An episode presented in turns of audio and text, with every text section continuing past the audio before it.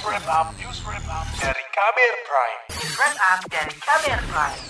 Saudara, Amerika dan Jepang berencana memberikan dana untuk proses transisi energi hijau di Indonesia. Dana itu nantinya akan diberikan untuk mempensiunkan sejumlah pembangkit listrik tenaga uap atau PLTU batubara karena dianggap tidak ramah lingkungan. Lalu bagaimana komitmen dan konsistensi pemerintah untuk mewujudkan transisi energi tersebut? Berikut laporan khas KBR disusun jurnalis Siti Sadida Hafsa. Pemerintah berencana memensiunkan pembangkit listrik tenaga uap PLTU Batubara. Salah satu yang akan dipensiunkan adalah PLTU Pelabuhan Ratu di Jawa Barat. Tujuannya adalah untuk mewujudkan penurunan gas emisi rumah kaca hingga 314 juta ton CO2 pada 2030 dan juga untuk mencapai target nol emisi karbon pada 2060. Saat ini, sekira 62 persen sumber energi listrik PLN berasal dari batubara. Rencana memensiunkan PLTU batubara ini disampaikan Menteri Keuangan Sri Mulyani dalam konferensi tingkat tinggi KTT G20 di Bali belum lama ini. Indonesia dapat mempercepat transisi energi terbarukan dengan memprakarsai penghentian atau peninjauan ulang PLTU batubara. Proses transisi ini tidak mudah, tapi kita tidak bisa hanya berkomitmen secara retorik. Maka dari itu, kita bekerja keras untuk merincikan rencana dan ini akan memerlukan investasi yang signifikan.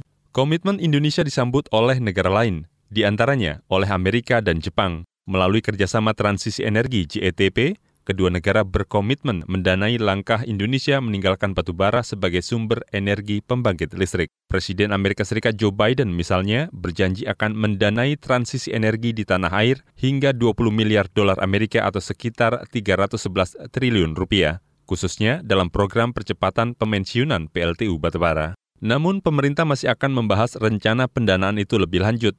Tujuannya untuk mengetahui bentuk komitmen pendanaan tersebut, apakah berbentuk multilateral development bank, bilateral, filantropi, atau hibah. Selain itu, pada saat gelaran G20, Presiden Joko Widodo juga menawarkan ratusan ribu hektar lahan di Kalimantan Utara untuk industri energi baru terbarukan kepada investor. Potensi energi baru terbarukan renewable energy di Indonesia itu sangat besar. Ada potensi 434 ribu megawatt, baik dari hydropower, baik dari geothermal, baik dari solar panel, baik dari angin, baik dari tidal wave, semuanya ada. Meski begitu, masih banyak tantangan yang perlu dihadapi dalam proses transisi energi di Indonesia. Semisal soal respons atau dukungan masyarakat terhadap pengembangan energi baru terbarukan. Direktur Riset Institute for Development of Economic and Finance, INDEF, Berli Martawardaya. Nah ini kita sinyalnya masih belum kuat ya. Oh iya kemarin buat naikin BBM aja susah susah sekali gitu. Padahal satu key kan memang internalize the price ya. Jadi eksternalitas dimasukkan ke dalam harga ya sehingga harga fosil mencerminkan biaya emisi ya sehingga renewable energi bisa compete secara fair ya. Kalau disubsidi dengan harga lebih rendah ya sulit buat compete kita. Program lain yang mendukung transisi energi seperti penggunaan kendaraan listrik juga tidak semudah itu dikembangkan di tanah air karena infrastruktur pendukungnya belum memadai. Industrialisasi ya seperti ya Elon Musk kan Tesla salah satu faktor yang utama nggak mau masuk ke Indonesia ya karena nggak ada jaminan bisa disuplai energi bersih ya karena itu komitmen dia untuk segera mencapai net zero gitu.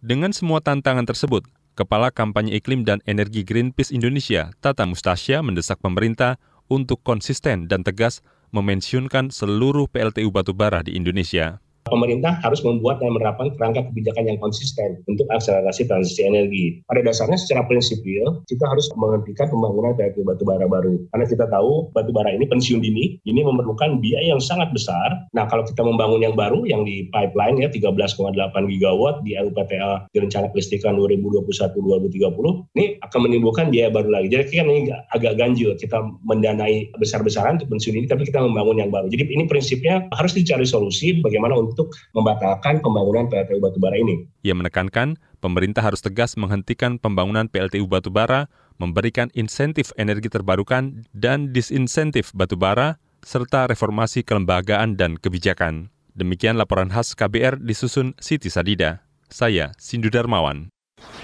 Kamu baru saja mendengarkan news wrap up dari KBR Prime. Dengarkan terus kbrprime.id, podcast for curious mind.